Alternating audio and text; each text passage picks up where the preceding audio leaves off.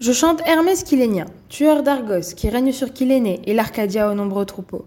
Très utile messager des immortels, et qu'enfanta Maïa, fille vénérable d'Atlas, s'étant unie d'amour à Zeus. Et je te salue ainsi, fils de Zeus et de Maïa, ayant commencé par toi, je passerai à un autre hymne. Salut, Hermès, distributeur de grâce, messager, dispensateur des biens. Ainsi écrit Homère dans ses hymnes homériques, écrit, on, peut estimer, entre le 7e siècle avant notre ère et le 4e siècle de notre ère. Shalom à toutes et à tous et bienvenue sur DAF Yomi. Le DAF d'aujourd'hui est le DAF 32 de la Maseret Gittin. Hermès est un des dieux de la mythologie grecque. C'est le fils de Zeus dans la mythologie et le, donc le fils de Zeus et de la, de la Pléiade Maya. Dans la mythologie grecque, les Pléiades sont les filles du titan Atlas et de l'océanide Pléionée, ainsi que les sœurs des euh, Iades. L'aîné des Pléiades est donc dans la mythologie Maya. Ce dieu dans la mythologie grecque fait partie des dieux de l'Olympe.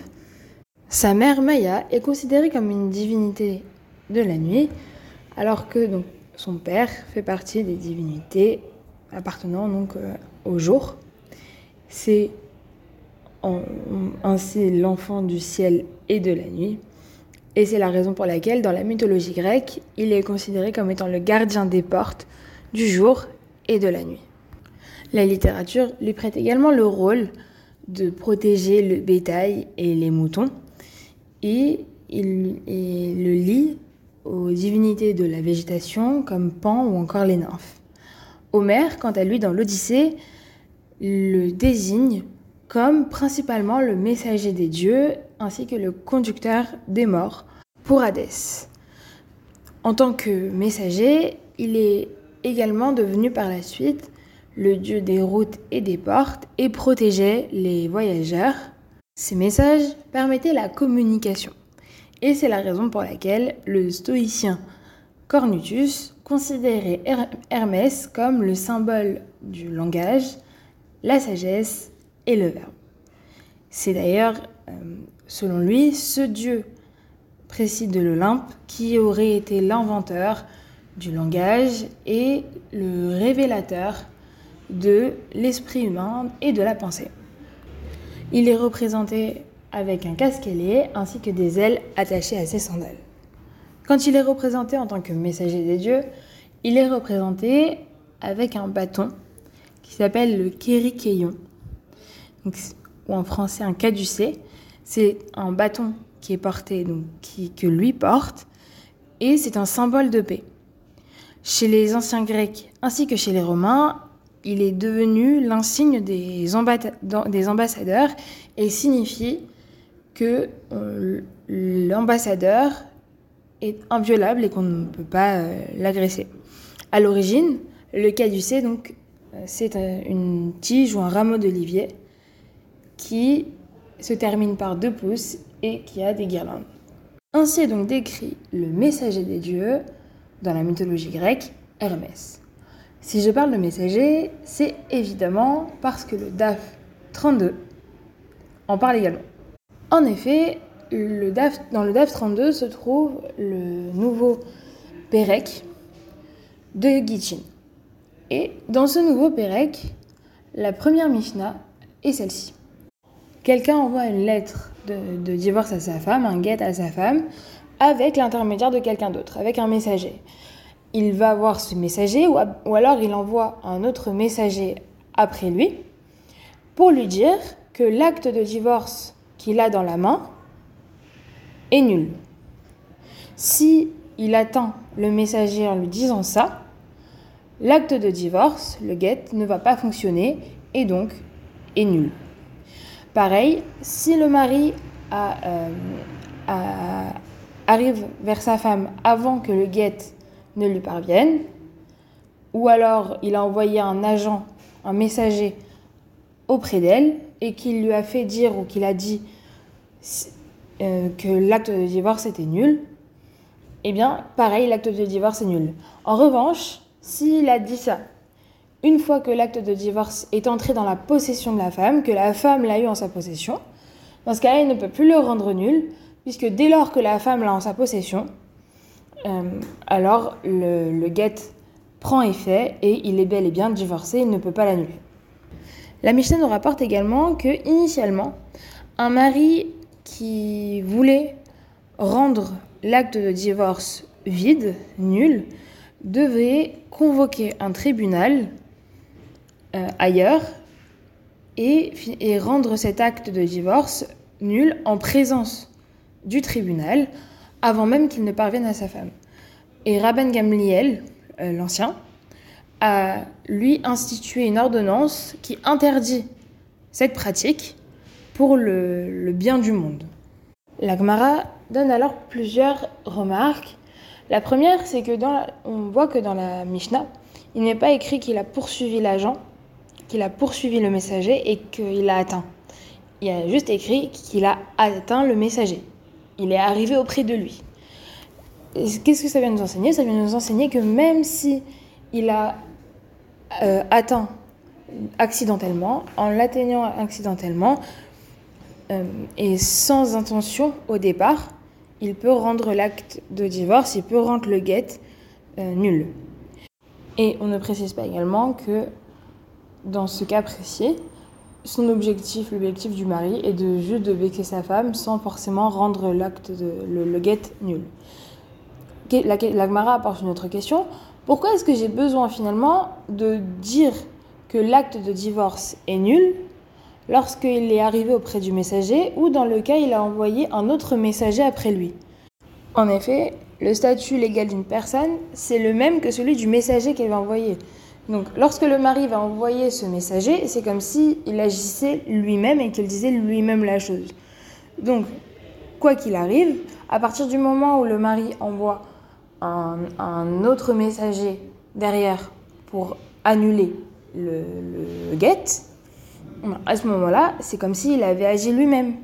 Réponse de l'Agmara, c'est euh, par peur qu'on puisse dire que le pouvoir du second messager n'est pas plus fort que le pouvoir du premier messager et que par conséquent, le second messager ne peut pas annuler le guet que possède le premier messager dans la main. Et donc, en conséquence, ce que nous enseigne la Mishnah ici selon la Gemara, c'est que le deuxième messager qui a été euh, envoyé pour annuler le guet peut l'annuler et donc peut annuler le message du premier messager. Troisième question que pose la Gemara, c'est pourquoi est-ce que j'ai besoin que dans la Mishnah soit, euh, soit énoncé le principe que dans le cas où un mari est arrivé auprès de sa femme avant que l'acte de divorce ne l'atteigne, pourquoi est-ce que à ce moment-là, c'est pourquoi est-ce que c'est énoncé dans la Mishnah alors que ça paraît finalement évident? Ça paraît de quelque chose complètement évident.